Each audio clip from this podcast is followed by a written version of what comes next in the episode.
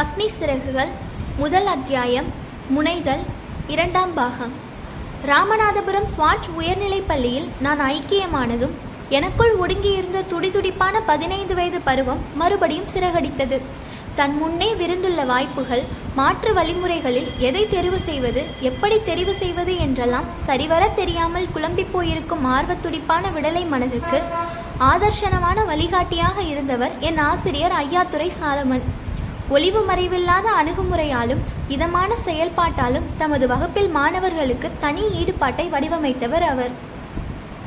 திறமைசாலியான ஒரு ஆசிரியரிடமிருந்து ஒரு மோசமான மாணவன் கற்றுக்கொள்வதை விட அதிகமாக ஒரு மோசமான ஆசிரியரிடமிருந்து ஒரு நல்ல மாணவனால் கற்றுக்கொள்ள முடியும் என்று அவர் அடித்து கூறுவார்.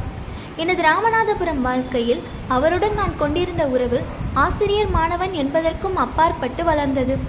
ஒருவர் தமது சொந்த வாழ்க்கையில் நிகழும் சம்பவங்களை தாம் விரும்பியபடி அமைத்துக்கொள்ள முடியும் என்பதை அவருடன் பழகிய போது கற்றுக்கொண்டேன்.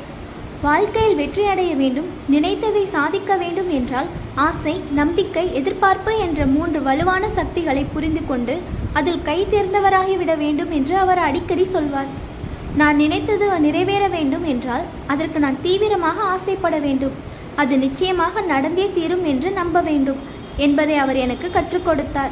என் ஆசிரியர் ஐயாத்துரை சாலமன் பிறகு பங்கு தந்தை ஆனார் அவர் சொல்லிக் கொடுத்த இந்த பாடத்திற்கு என் வாழ்க்கையே ஒரு உதாரணம். நான் பொடியனாக இருந்தபொழுது வானத்து மாயாஜாலங்கள் வானவீதியில் வட்டமடிக்கும் பறவை கூட்டங்களை பார்த்து பார்த்து பரவசம் அடைவேன். உச்சியில் பறக்கும் கொக்குகளையும் சீகல் பறவைகளையும் அடிக்கடி கவனித்து பார்ப்பேன். நாமும் அதை போல் பறக்க வேண்டுமே என்ற ஏக்கமாக இருக்கும். சாதாரண நாட்டுப்புறத்து பையனாக இருந்தாலும் நானும் ஒரு நாள் வானத்து உச்சியை எட்டுவேன் என்று எனக்குள்ளே திட்டவட்டமாக சொல்லிக்கொள்வேன் ஆகாயத்தில் பறந்த ராமேஸ்வரத்தின் முதற் குழந்தை நானாகத்தான் இருப்பேன். ஐயாத்துறை சாலமன் ஒரு அற்புதமான ஆசிரியர். தத்தம் சுயமதிப்பு பற்றி எல்லா குழந்தைகளையும் அறிந்து கொள்ள வைத்தவர் அவர். என்னிடம் தன்னம்பிக்கையை வேரூன்ற வைத்தவர். கல்வியின் பலாபலன்களை அனுபவிக்க முடியாத பெற்றோருக்கு பிறந்த என்னாலும் கூட ஆசைப்பட்டதை அடைய முடியும் என்ற நம்பிக்கையை எனக்குள் விதைத்தார். நம்பிக்கை வைத்தால் உன் தலைவிதியை உன்னால் மாற்றி அமைக்க முடியும் என்று அவர் சொல்வார். நான்காம் வகுப்பு படித்துக் கொண்டிருந்த போது ஒரு நாள் என்னுடைய கணக்கு வாத்தியார் ராமகிருஷ்ண ஐயர் இன்னொரு வகுப்பில் பாடம் நடத்தி கொண்டிருந்தார். நான் ஏதோ தெரியாத்தனமாக அந்த வகுப்புக்குள் நுழைந்து விட்டேன். பழங்காலத்து கொடுங்கோல் ராஜா போல என் கழுத்தை பிடித்து எல்லா மாணவர்கள் முன்னிலையிலும் பிரம்பால் விளாசி விட்டார் அவர். இந்த சம்பவம் நடந்த பல மாதங்களுக்கு பிறகு இதே ஆசிரியர் காலை அசம்பிளியில் என்னை பாராட்டி பேசினார். கணக்கு பாடத்தில் நான் நூற்றுக்கு நூறு எடுத்ததால் இந்த பாராட்டு. நான் அவரிடம் உதை வாங்கிய சம்பவத்தை ஒட்டுமொத்த பள்ளிக்கூட மாணவர்கள் முன்பு விவரித்த அவர் என்னிடம் யார் உதைப்படுகிறானோ அவன் மகத்தானவனாக மாறுகிறான். என் வார்த்தையை நம்புங்கள். தனது பள்ளிக்கூடத்திற்கும் ஆசிரியர்களுக்கும் இந்த பையன் பெருமை சேர்க்கப் போகிறான் என்று அறிவித்தார். முன்பு நான் பட்ட அவமானத்தை அவரின் இந்த பாராட்டு அகற்றியது. நான் ஸ்வாட்ச் பள்ளியில் படித்து முடித்திருந்த சமயத்தில் தன்னம்பிக்கை நிறைந்த நிறைந்தவனாக இருந்தேன். சாதிக்க முடியும் என்பதில் அசைக்க முடியாத உறுதி கொண்டிருப்பேன். மேலும் படிக்க வேண்டும் என்பதில் சந்தேகமோ குழப்பமோ வரவில்லை. அந்த நாட்களில் தொழிற்கல்வி வாய்ப்புகள் பற்றியெல்லாம் எங்களுக்கு எதுவுமே தெரியாது. எங்களை பொறுத்தவரை உயர்கல்வி என்றால் கல்லூரியில் சேர்வது மட்டும்தான். எங்களுக்கு ரொம்ப பக்கத்தில் கல்லூரி இருந்த இடம் திருச்சிராப்பள்ளி. அப்போது அதை திருச்சிராப்பள்ளி என்றும் சொல்வார்கள்.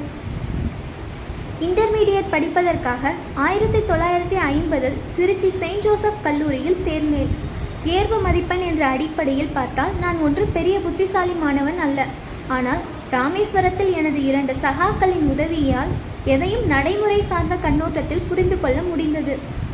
ஸ்வாட் உயர்நிலைப் பள்ளியிலிருந்து நான் ராமேஸ்வரம் வரும்போதெல்லாம் என் அண்ணன் முஸ்தபா கமால் எனக்காக ஒரு வேலை வைத்திருப்பார். ரயில் நிலைய சாலையில் அவர் ஒரு மளிகை கடை வைத்திருந்தார். கூடமாட ஒத்தாசை செய்வதற்காக அங்கு வரச் சொல்வார். நான் போனவுடன் கடையை என் பொறுப்பில் விட்டுவிட்டு மணிக்கணக்காக அவர் மாயமாகி விடுவார். எண்ணெய் வெங்காயம் அரிசி என எல்லா ஐட்டங்களையும் விற்பனை செய்திருக்கிறேன். சிகரெட் பீடிகள் தான் மிக அதிகமாக விற்பனையாகும். படாத பாடுபட்டு சம்பாதித்த பணத்தை ஏழை மக்கள் எதனால் இப்படி புகையாய் ஊதி விடுகிறார்கள் என்று நான் திகைத்து போவேன். முஸ்தபா அண்ணன் கடைக்கு திரும்பியதும் என் தம்பி காசி முகமது வைத்திருந்த இன்னொரு சின்ன கடையின் வியாபாரத்தை கவனித்துக் கொள்வேன். அங்கு கடல் சங்குகளில் செய்யப்பட்ட பல புதுமையான பொருட்களை விற்பனை செய்வேன். செயின்ட் ஜோசப் கல்லூரியில் reverend father T. N. Sequeira போன்ற ஆசிரியர்கள் அமைந்தது என் அதிர்ஷ்டம். எனக்கு ஆங்கில இலக்கியம் கவிதைகள் கற்பித்த அவர்தான் விடுதியின் வார்டன். மூன்று மாடி கட்டிடமான எங்கள் விடுதியில் சுமார் நூறு மாணவர்கள் தங்கியிருந்தோம். பைபிளும் கையுமாக வரும் ரெவரன் ஃபாதர் தினந்தோறும் இரவில் ஒவ்வொரு மாணவனையும் வந்து பார்ப்பார். அவரின் ஆற்றலும் பொறுமையும் பேராச்சரியங்கள். மாணவர்களின் அற்ப சொற்பமான தேவைகளை கூட பார்த்து பார்த்து பூர்த்தி செய்யும் மிகுந்த அக்கறை காட்டும் மனிதர் அவர். தீபாவளி அன்று எண்ணெய் தேய்த்து குளிப்பதற்காக விடுதி பொறுப்பாளரான சகோதரரும் மெஸ் பொறுப்புகளை கவனித்துக் கொள்ளும் மாணவர்களும் அரை அறையாக சென்று நல்லெண்ணெய் கொடுப்பார்கள். இதற்கு முழு முதற் காரணம் ரெவரண்ட் ஃபாதர். செயின்ட் ஜோசப் கல்லூரி வளாகத்தின் நான்கு வருட வாழ்க்கையில் நானும் மற்ற இரண்டு நண்பர்களும் ஒரே அறையில் தங்கியிருந்தோம்.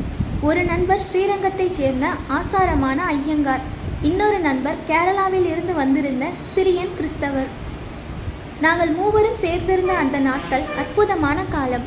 எனது விடுதி வாழ்க்கையின் மூன்றாவது வருடத்தில் என்னை சைவ உணவு கூடத்தின் செயலாளராக நியமித்திருந்தார்கள். ரெக்டர் ரெவரண்ட் ஃபாதர் கள்ளத்தில் என்பவரை ஒரு ஞாயிறு தினத்தில் உணவு அருந்த அழைத்திருந்தோம். எங்கள் மூன்று பேரின் மாறுபட்ட பின்னணியின் அடிப்படையில் வெவ்வேறு ஐட்டங்கள் அடங்கிய உணவு வகைகளை தயாரித்திருந்தோம். முடிவு நாங்கள் முற்றிலும் எதிர்பாராததாக அமைந்தது. ரெவன் ரெவரன் ஃபாதரோ எங்கள் முயற்சிகளை வஞ்சனை இல்லாமல் ஏகமாக புகழ்ந்து தள்ளினார். அவருடன் நாங்கள் இருந்த ஒவ்வொரு கணத்தையும் அப்படி அனுபவித்து மகிழ்ந்தோம். வெளிப்படையாக மனம் திறந்து பேசிக்கொள்ளும் எங்களது உரையாடல்களில் அவர் குழந்தையைப் போன்ற ஆர்வத்தோடு கலந்து கொள்வார். எங்கள் எல்லோருக்கும் அது ஒரு மறக்க முடியாத அனுபவம். கொடுப்பதில் இருக்கும் சந்தோஷத்தை அனுபவிப்பதற்கு மக்களை பக்குவப்படுத்திய காஞ்சி பரமாச்சாரிய சுவாமிகளின் உண்மையான பக்தர்கள் செயின்ட் ஜோசப் கல்லூரியில் எனக்கு ஆசிரியர்களாக அமைந்திருந்தார்கள். எங்கள் கணித ஆசிரியர்கள் பேராசிரியர் தோத்தாத்ரி ஐயங்காருடனும் பேராசிரியர் சூரியநாராயண சாஸ்திரியுடனும் கல்லூரி வளாகத்தில் ஒன்றாக நடந்து போன அனுபவம் இன்றும் கூட எனக்கு உத்வேகம் தருகிறது. என்றும் மனதை விட்டு அகலாத பசுமையான நினைவுகள் அவை. செயின்ட் ஜோசப் கல்லூரியில் நான் இறுதியாண்டு படிக்கும்போது இலக்கியத்தில் ஆர்வம் பிறந்தது. பேரிலக்கியங்களை படிக்க ஆரம்பித்தேன். டால்ஸ்டாய் ஸ்காட் ஹார்டியின் படைப்புகளில் பின்னணியும் கருத்தோட்டமும் அந்நியப்பட்டிருந்தாலும் கூட அவையெல்லாம் என்னை மிகவும் கொள்ளை கொண்டன. பிறகு சில சத் தத்துவ படைப்புகளிலும் கவனம் சென்றது. கிட்டத்தட்ட அந்த சமயத்தில்தான் இயற்பியலிலும் எனக்கு அதிக ஈடுபாடு வளர்ந்தது. அணுக்களை பற்றிய ஆழ்ந்த விஞ்ஞான விஷயங்களை விவரிக்கும் சப்பட்டாமிக் பிசிக்ஸ் பாடத்தை பேராசிரியர் சின்னத்துறையும் பேராசிரியர் கிருஷ்ணமூர்த்தியும் எனக்கு அறிமுகப்படுத்தினார்கள். அணுக்கதிர் வீசும் பொருட்கள் இயற்கையாகவே தங்களை அழித்துக் கொள்ளும் தன்மை கொண்டவை. இப்படி அழியும் வேகம் ஒவ்வொரு தனி அணுக்கதிர் பொருளுக்கும் மாறுபடும் என்ற விஷயங்களை எல்லாம் இங்குதான் தெரிந்து கொண்டேன். ராமேஸ்வரத்தின் விஞ்ஞான ஆசிரியர் சிவசுப்பிரமணிய ஐயர் இப்படிப்பட்ட விஷயங்கள் இருப்பதை கற்பிக்கவில்லை. இதையெல்லாம் முதன்முறையாக கல்லூரியில் கற்றுக்கொண்டேன். ஆனால் எந்த சிக்கலான சூழ்நிலையிலும் பலனை பற்றி யோசிக்காமல் தொடர்ந்து முயற்சி செய்து கொண்டே இரு. ஏனென்றால் சிக்கலான எல்லா விஷயங்களிலுமே இழப்பு என்பது தவிர்க்க முடியாது என்று அவர் சொல்லியிருக்கிறார். இப்படி அவர் சொன்னது அணுக்கதிர் விஞ்ஞான தகவல் தானே சிலர் மெய்ஞானமும் விஞ்ஞானமும் வெவ்வேறான விஷயங்கள் என்று பிரித்து பார்ப்பது பற்றி ஆச்சரியப்பட்டிருக்கிறேன். என்னை பொறுத்தவரை அறிவியல் மார்க்கம் என்பது மனதுக்குள் மெல்ல தவழ்ந்து வரும் தென்றல் போன்றது. எனக்கு எப்போதுமே ஆன்மீக மேம்பாட்டிற்கும் தன்னிலை அறிதலுக்கும் அறிவியலும் ஒரு மார்க்கமாக தோன்றுகிறது. வானிலை பற்றிய புத்தகங்களில் பித்தனானேன். விண்வெளி மண்டலங்களை பற்றி படிப்பதும் தேனாய் தித்தித்தது. விண்கலங்கள் தொடர்பாக நண்பர்கள் கேள்வி கேட்கும்போது எங்கள் பேச்சு சில சமயங்களில் ஜோதிட இயல் பற்றியும் திசை மாறும். சூரிய குடும்பத்தில் வெகு தொலைவில் உள்ள கிரகங்கள் மீது ஏன் மக்களுக்கு இவ்வளவு ஆர்வமும் அக்கறையும் வந்திருக்கிறது? அவற்றுடன் தங்கள் வாழ்க்கையை எதற்காக இப்படி பிணைத்து கொண்டிருக்கிறார்கள் என்பதையெல்லாம் என்னால் நிஜமாகவே புரிந்து கொள்ள முடியவில்லை. ஜோதிடம் ஒரு கலை என்ற அளவில் நான் அதை ஏற்றுக்கொள்கிறேன். ஆனால் அறிவியலை ஒதுக்கி வைத்துவிட்டு அதை ஏற்றுக்கொள்வது என்பதில் எனக்கு உடன்பாடில்லை. கிரகங்கள் நட்சத்திர மண்டலங்கள் துணைக்கோள்கள் பற்றியெல்லாம் கூட எப்படி மக்களுக்கு மாயை பிறந்தது? தங்கள் வாழ்க்கையை அவை ஆட்டி படைக்கின்றன என்று எப்படி நம்புகிறார்கள் என்பது பற்றி எனக்கு எதுவுமே புரியவில்லை. விண்கோள்களின் அசாதாரணமான இயக்கங்கள் பற்றிய சிக்கலான கணிப்புகளை கூட்டிக் கழித்து பகுத்து பார்த்து இட்டுக்கட்டி ஒரு முடிவுக்கு வருவது என்பதை என்னால் ஒப்புக்கொள்ள முடியாது. இதோ என் கண்ணெதிரே தெரிகிற பூமிதான் அபார சக்தி கொண்ட ஆற்றல் நிறைந்த கிரகம். இழந்த சொர்க்கம் என்ற காவியத்தில் ஜான் மில்டன் இதை பற்றி எவ்வளவு அழகாக வர்ணிக்கிறார் என்று பாருங்கள். கதிரவனும் மற்ற விண்மீன்களும் உலகின் மையமாக இருந்தால் என்ன? நிலையாக சுழல்வது போல் தோன்றும் பூமி கிரகம் அறிவார்ந்த முறையில் மூன்று வெவ்வேறு இயக்கத்தில் சுழல்கிறதா? பூமியில் எங்கு சென்றாலும் ஒரு அசைவும் உயிர்ப்பும் உள்ளது. தோற்றத்தில் ஜடமாக இருக்கும் பறவைகள் உலோகம் மரம் களிமண் எல்லாவற்றுக்குள்ளும் உள்ளார்ந்த இயக்கம் உண்டு. அணுக்கருவை எலக்ட்ரான்கள் வலம் வந்து கொண்டிருக்கின்றன. வெளியில் சுற்றி கொண்டிருக்கும் எலக்ட்ரான்கள் தன்னை நெருங்கி வருமாறு கவர்ந்திழுக்கும் அணுக்கருவின் சக்திதான் இந்த இயக்கத்தை தூண்டுகிறது. எலக்ட்ரான்கள் எல்லாம் சாதாரண மனிதர்களையும் போல தன்னிடம் உள்ள சிறிதளவு சக்தியால் தன்னை ஈர்க்கும் சக்தியை எதிர்க்க முயல்கிறது. இந்த போட்டியில் அணுக்கரு எந்த அளவு அழுத்தத்துடன் எலக்ட்ரானை உள்ளிருக்கிறதோ அந்த அளவுக்கு எலக்ட்ரானின் சுற்றுப்பாதை வேகம் கூடும். உண்மையில் சொல்லப்போனால் ஒரு அணுவுக்குள் எலக்ட்ரான்களை அழுத்தி வைப்பதன் மூலம் நொடிக்கு ஆயிரம் கிலோமீட்டர் அதிகரிக்கும் வேகத்தில் எலக்ட்ரான்கள் பயணம் செய்கின்றன. இந்த அளவுக்கு வேகமாக மாறக்கூடிய எலக்ட்ரானின் அசைவுதான் ஒரு அணுவை ஒரு திடமான கோலம் போல காட்டுகிறது. அதாவது வேகமாக சுழலும் மின்விசிறி வட்டமான ஒரு தட்டு போல தெரிகிறதே. அதை போல இப்படிப்பட்ட அணுக்களை நெருக்கி அடுக்கி விடலாம் என்பது சிரமமான காரியம். இந்த தன்மையால் தான் பொருட்களை அடையாளம் காண உதவும் வகையில் ஒரு திட வடிவம் கிடைக்கிறது. திடப்பொருள்களாக காணப்படும் எல்லாவற்றுக்குள்ளும் வெற்றிடம் உள்ளது. நிலையாக இருக்கும் எல்லாவற்றுக்குள்ளும் அதிவேக இயக்கம் உள்ளது. நமது வாழ்க்கையின் ஒவ்வொரு தருணமும் சிவபெருமானின் அற்புத நடனத்தைப் போலவே அமைந்துள்ளது. செயின்ட் ஜோசப் கல்லூரியில் நான் பிஎஸ்சி பட்டப்படிப்பில் சேர்ந்த சமயத்தில் உயர்கல்வியில் வேறு என்னென்ன வாய்ப்புகள் உள்ளன என்பது பற்றியெல்லாம் எனக்கு எதுவுமே தெரியாது. அறிவியல் மாணவனுக்கு கிடைக்கக்கூடிய வேலை வாய்ப்புகள் பற்றியும் எனக்கு சுத்தமாக தெரியாது. பிஎஸ்சியில் இடம் கிடைத்த பிறகுதான் அதில் இயற்பியல் எனக்கு பாடமாக இல்லை என்பதே தெரிய வந்தது. எனது கனவுகள் நனவாக வேண்டும் என்றால் நான் பொறியியல் கல்வி பெற போயிருக்க வேண்டும் எனது போயிருக்க வேண்டும். எனது இன்டர்மீடியட் படிப்பு முடிந்த உடனேயே நான் பொறியியல் கல்லூரியில் சேர்ந்திருக்க வேண்டும். தலையை சுற்றி மூக்கை தொடுவது போல ஆகிவிட்டதே. என்ன செய்வது? இப்போதாவது தெளிவு பிறந்ததே என்று என்னை நானே தேற்றிக்கொண்டேன். தொழில்நுட்ப கல்வியில் தென்னகத்தின் மகனி மகுடமாக கருதப்பட்ட எம்ஐடி மெட்ராஸ் இன்ஸ்டிடியூட் ஆஃப் டெக்னாலஜியில் விண்ணப்பித்தேன். தெரிவு செய்யப்பட்டவர்கள் பட்டியலில் எனது பெயரும் வந்துவிட்டது. ஆனால் இதில் சேர்வது நிறைய செலவு பிடிக்கும் விவகாரமாயிற்றே. என்ன செய்வது? சுமார் சுமார் ஆயிரம் ரூபாய் அப்போது தேவைப்பட்டது. அவ்வளவு பெரிய தொகையை என் அப்பாவால் ஏற்பாடு செய்ய முடியாது. அந்த இக்கட்டான சந்தர்ப்பத்தில் எனக்கு பக்கபலமாக இருந்து என் சகோதரி ஜோஹாரா அவருடைய தங்க வளையல்களையும் சங்கிலியையும் அடமானம் வைத்து எனக்கு பணம் கொடுத்தார். எனது திறமையில் எவ்வளவு நம்பிக்கை வைத்திருந்தால் என்னை படிப்பாளி ஆக்குவதில் இவ்வளவு உறுதியாக இருந்திருப்பார். அவரது அன்பிலும் அக்கறையிலும் நான் நெகிழ்ந்து விட்டேன். எனது சுய சம்பாத்தியத்தில் அந்த நகைகளை மீட்டுக் கொடுப்பேன் என்று சங்கல்பம் செய்து கொண்டேன். அந்த கட்டத்தில் பணம் சம்பாதிக்க எனக்கு தெரிந்திருந்த ஒரே வழி தீவிரமாக படித்து உதவித்தொகை பெறுவது மட்டுமே. எம்ஐடியில் நான் கண்ட ஒரு காட்சி என்னை பரவசத்தில் திக்குமுக்காட வைத்தது. ஓரம் கட்டுப்பட்டு விட்ட இரண்டு விமானங்கள் அவை. விமானத்தில் வெவ்வேறு விதமாக இயக்கங்கள் பற்றி செயல்முறை விளக்கம் அளிப்பதற்காக அந்த இரண்டையும் அங்கு நிறுத்தி வைத்திருந்தார்கள். அந்த விமானங்கள் மீது எனக்கு ஏதோ ஒரு இனம் புரியாத மோகம். எல்லா மாணவர்களும் விடுதிக்கு போன பிறகு நான் மட்டும் நீண்ட நேரம் தனியாக அவற்றின் அருகிலேயே அமர்ந்திருப்பேன். பறவையைப் போல சுதந்திரமாக பறக்க வேண்டும் என்ற மனிதனின் விடாப்பிடியான உறுதியை நினைத்து அதிசயப்படுவேன். இந்த நினைவுகளில் என் மனம் சிறகு விரித்து பூரிப்படையும். முதல் வருட படிப்பு முடிந்து அடுத்த வருடம் ஒரு குறிப்பிட்ட பிரிவை நான் தெரிவு செய்ய வேண்டிய கட்டணம் கட்டம் வந்தது. அது விமான பொறியியல் என்பதை கொஞ்சம் கூட தயங்காமல் முடிவு செய்தேன். எனது மனத்திரையில் என்னுடைய இலக்கு தெல்ல தெளிவாக தெரிந்தது. நான் விமானம் ஓட்டப் போகிறேன். விட்டு கொடுக்காத உறுதியான மனப்பான்மை என்பதில் நான் பின்தங்கி இருந்தாலும் வானத்தை எட்ட முடியும் என்பதில் எனக்கு சந்தேகமே இல்லை. எனது சாதாரணமான எளிமையான குடும்ப பின்னணியின் காரணமாக ஒருவேளை நான் அப்படி பின்தங்கி இருந்திருக்கலாம். இந்த தருணத்தில் பலதரப்பட்ட மனிதர்களுடன் தொடர்பு படுத்திக் கொள்வதற்காக விசேஷ முயற்சிகளில் இறங்கினேன். தடைகளும் ஏமாற்றங்களும் தடுமாற வைத்தன. குழப்பங்கள் என்னை அலைப்பாய வைத்த அந்த சந்தர்ப்பங்களில் எல்லாம் என் அப்பாவின் வார்த்தைகள் தான் என்னை நிலைகுலைய விடாமல் நெஞ்சுரம் தந்தன. மற்றவர்களை அறிந்தவன் பண்டிதன் தன்னை அறிந்தவன் தான் உண்மையான கல்விமான். விவேகம் விவேகம் தராத கல்வி பயனற்றது. நான் எம்ஐடியில் படித்துக் கொண்டிருந்த போது என் சிந்தனையை செம்மைப்படுத்தி மெருகூட்டிய பெருமை மூன்று ஆசிரியர்களை சாரும். இவர்கள் எனக்கு வழங்கியவைதான் எனது பிந்தைய பணித்திட்டங்களுக்கு அடித்தளம். பேராசிரியர் ஸ்பாண்டர் பேராசிரியர் கே. ஏவி பண்டலை பேராசிரியர் நரசிங்கராவ் என்ற மும்மூர்த்திகள் அவர்கள். ஒவ்வொருவரிடமும் ஒரு அபாரமான தனித்தன்மை பளிச்சிடும். ஆளுமை சக்தி உண்டு இருந்தாலும் இந்த மூவரிடமும் ஒரு பொதுவான தன்மையும் உண்டு. அறிவுக்கூர்வையும் சலிக்க சளைக்காத செயல் வேகமும் கொண்ட இவர்கள் மாணவர்களின் அறிவு பசிக்கு தீனி போடுவதில் கெட்டிக்காரர்கள். காற்றின் வேகம் செயல்திறன் விளைவுகள் பற்றிய காற்று இயக்க அறிவியலை ஏரோடைனமிக்ஸ் எனக்கு பேராசிரியர் ஸ்பாண்டர் கற்றுத்தந்தார். ஆஸ்திரிய நாட்டைச் சேர்ந்த அவர் விமான தொழில்நுட்பம் பற்றிய நடைமுறை அனுபவத்தில் கரை கண்டவர். இரண்டாம் உலக யுத்தத்தின் போது நாசிகளிடம் இவர் சிக்கிக் கொண்டார். கொடுமையான பிணை கைதி முகாமில் இவரை சிறை வைத்திருந்தார்கள்.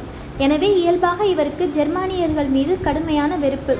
எங்களுடைய விமான கல்வித்துறைக்கு தலைவராக இருந்தவரோ ஜெர்மனியைச் சேர்ந்த பேராசிரியர் வால்டர் ரெபந்தின் அப்போது எம்ஐடியின் இயக்குநராக இருந்தவர் டாக்டர் கர்ட் டாங். தலை சிறந்த விமான பொறியாளர் இவர்.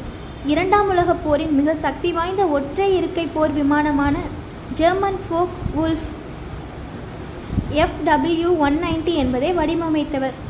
பின்னர் டாக்டர் கட்டாங் பெங்களூரில் உள்ள ஹிந்துஸ்தான் ஏரோநாட்டிக்ஸ் லிமிடெட் நிறுவனத்தில் சேர்ந்தார்.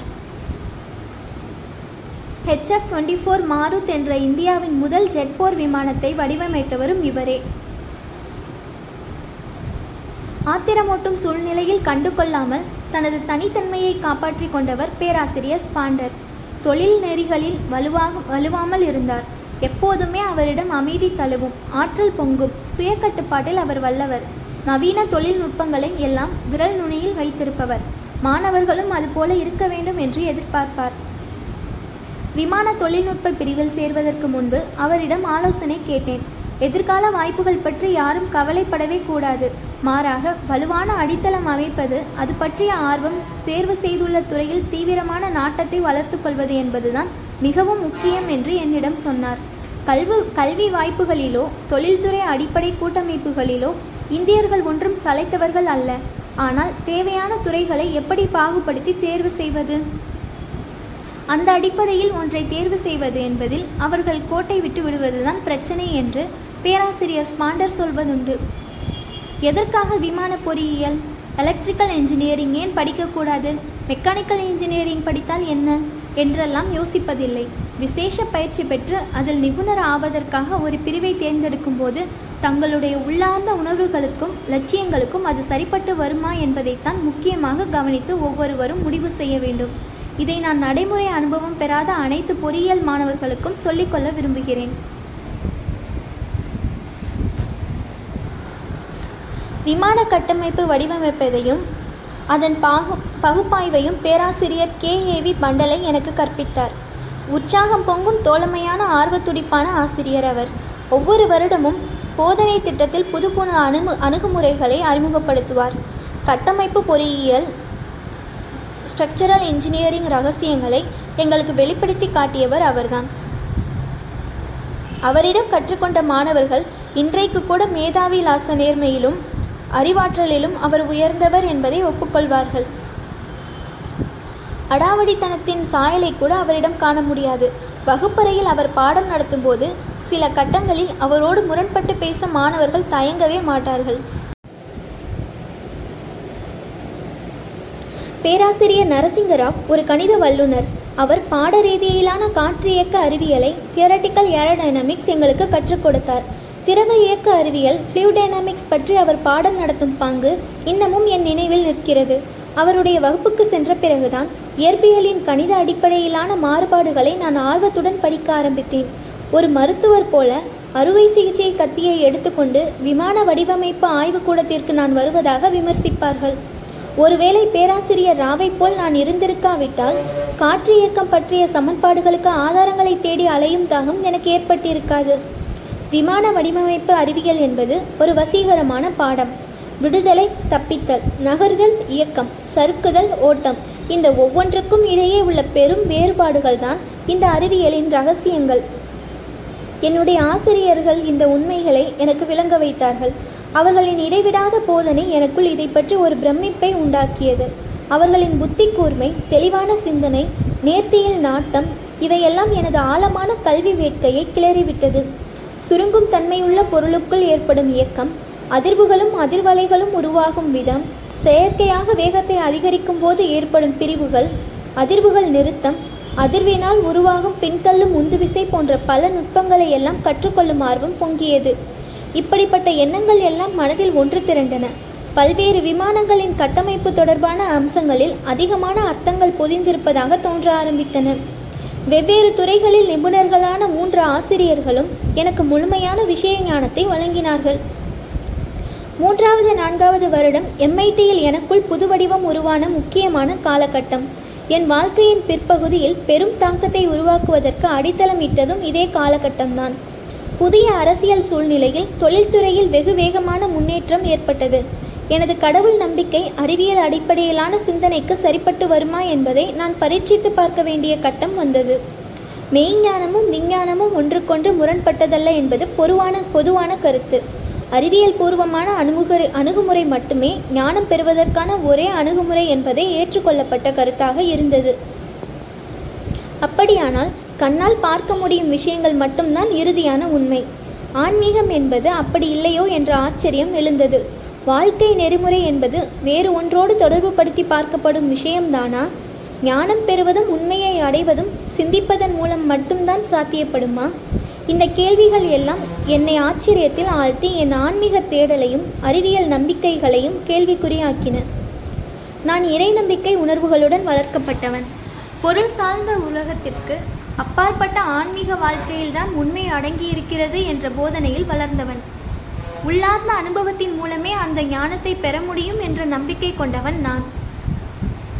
என்னுடைய பாடத்திட்டம் முடிந்ததும் தாழ்வாக பறந்து தாக்கும் ஓர் போர் போர் விமானத்தை வடிவமைக்கும் திட்டப்பணியை நானும் மற்ற நான்கு சக மாணவர்களும் கூட்டாக முடிக்க வேண்டும் என்று பொறுப்பு கொடுத்தார்கள். ஏரோடைனமிக் டிசைன் வரையும் பொறுப்பை நான் எடுத்துக்கொண்டேன் எனது குழுவினர் ஒவ்வொருவரும் மற்ற பொறுப்புகளை பங்கிட்டு கொண்டார்கள். அப்போது எம்ஐடியின் இயக்குநராக இருந்த பேராசிரியர் ஸ்ரீனிவாசன் தான் எனக்கு வடிவமைப்பு ஆசிரியர். ஒரு நாள் அவர் என் திட்டத்தின் முன்னேற்றம் பற்றி மதிப்பீடு செய்ய வந்தார். திட்டம் நம்பிக்கை தரவில்லை ஏமாற்றம் அளிக்கிறது என்று அவரது முடிவை சொன்னார். தாமதத்திற்கான ஒரு டஜன் காரணங்களை எடுத்து சொன்னேன் அவரோ சமாதானம் அடையவில்லை. கடைசியில் திட்டத்தை முடிப்பதற்கு ஒரு மாத காலம் அவகாசம் தரும்படி கெஞ்சினேன். கொஞ்ச நேரம் என்னை உன்னிப்பாக பார்த்த பேராசிரியர் சொன்னார் பார் இளைஞனே இது வெள்ளிக்கிழமை பிற்பகல் நேரம். மூன்று நாள் அவகாசம் தருகிறேன். திங்கட்கிழமை காலைக்குள் என்னிடம் கான்ஃபிகரேஷன் வரைபடம். விமானத்தின் அனைத்து அம்சங்களையும் விவரித்து காட்டும் வரைபடம் வராவிட்டால் உங்களுடைய உதவித்தொகை நிறுத்தப்படும். நான் வாயடைத்து போனேன். எனது உயிரோட்டமே அந்த உதவித்தொகைதான். அந்த வாப்ப அதை வாபஸ் வாங்கி விட்டார்கள் என்றால் நான் நிராதரவாகி விடுவேன் குறிப்பிட்ட கெடுவுக்குள் திட்டத்தை முடிப்பதை தவிர வேறு எந்த வழியும் எனக்கு தெரியவில்லை. அன்று இரவு முழுவதும் வரைப்பலகை முன் உட்கார்ந்திருந்தேன். இரவு உணவை துறந்தேன். அடுத்த நாள் காலை ஒரு மணி நேர இடைவெளியில் என்னை சுறுசுறுப்பாக்கி கொண்டு கொஞ்சம் சாப்பிட்டுவிட்டு மறுபடியும் வேலையில் இறங்கினேன். ஞாயிறன்று காலை நேரம் என் வேலை கிட்டத்தட்ட முடியும் நிலை. வேறு யாரோ அறைக்கு வந்தது போல ஓர் உணர்வு. பேராசிரியர் ஸ்ரீனிவாசன் தொலைவில் இருந்து என்னை கவனித்துக் கொண்டிருந்தார். ஜிம்கானா கிளப்பில் இருந்து நேரடியாக வந்திருந்ததால் டென்னிஸ் உடையில் இருந்தார். என் வேலையின் முன்னேற்றத்தை பார்ப்பதற்காக அறைக்குள் நுழைந்தார்.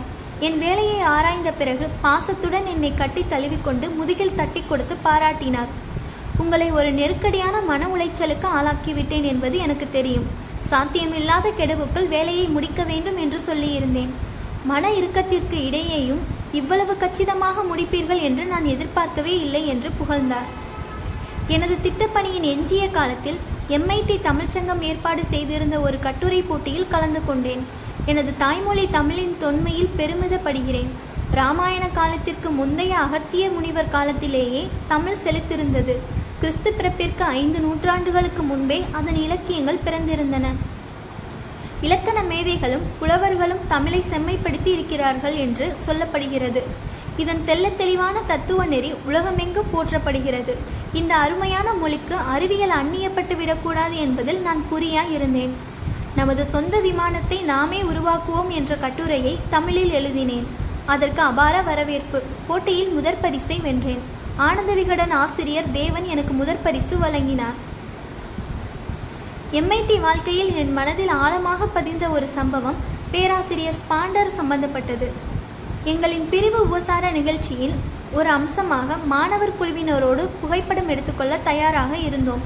படப்பி பட்டப்பிடிப்பு பட்டப்படிப்பு முடிந்த மாணவர்கள் அனைவரும் மூன்று வரிசையாக நின்றிருந்தோம்.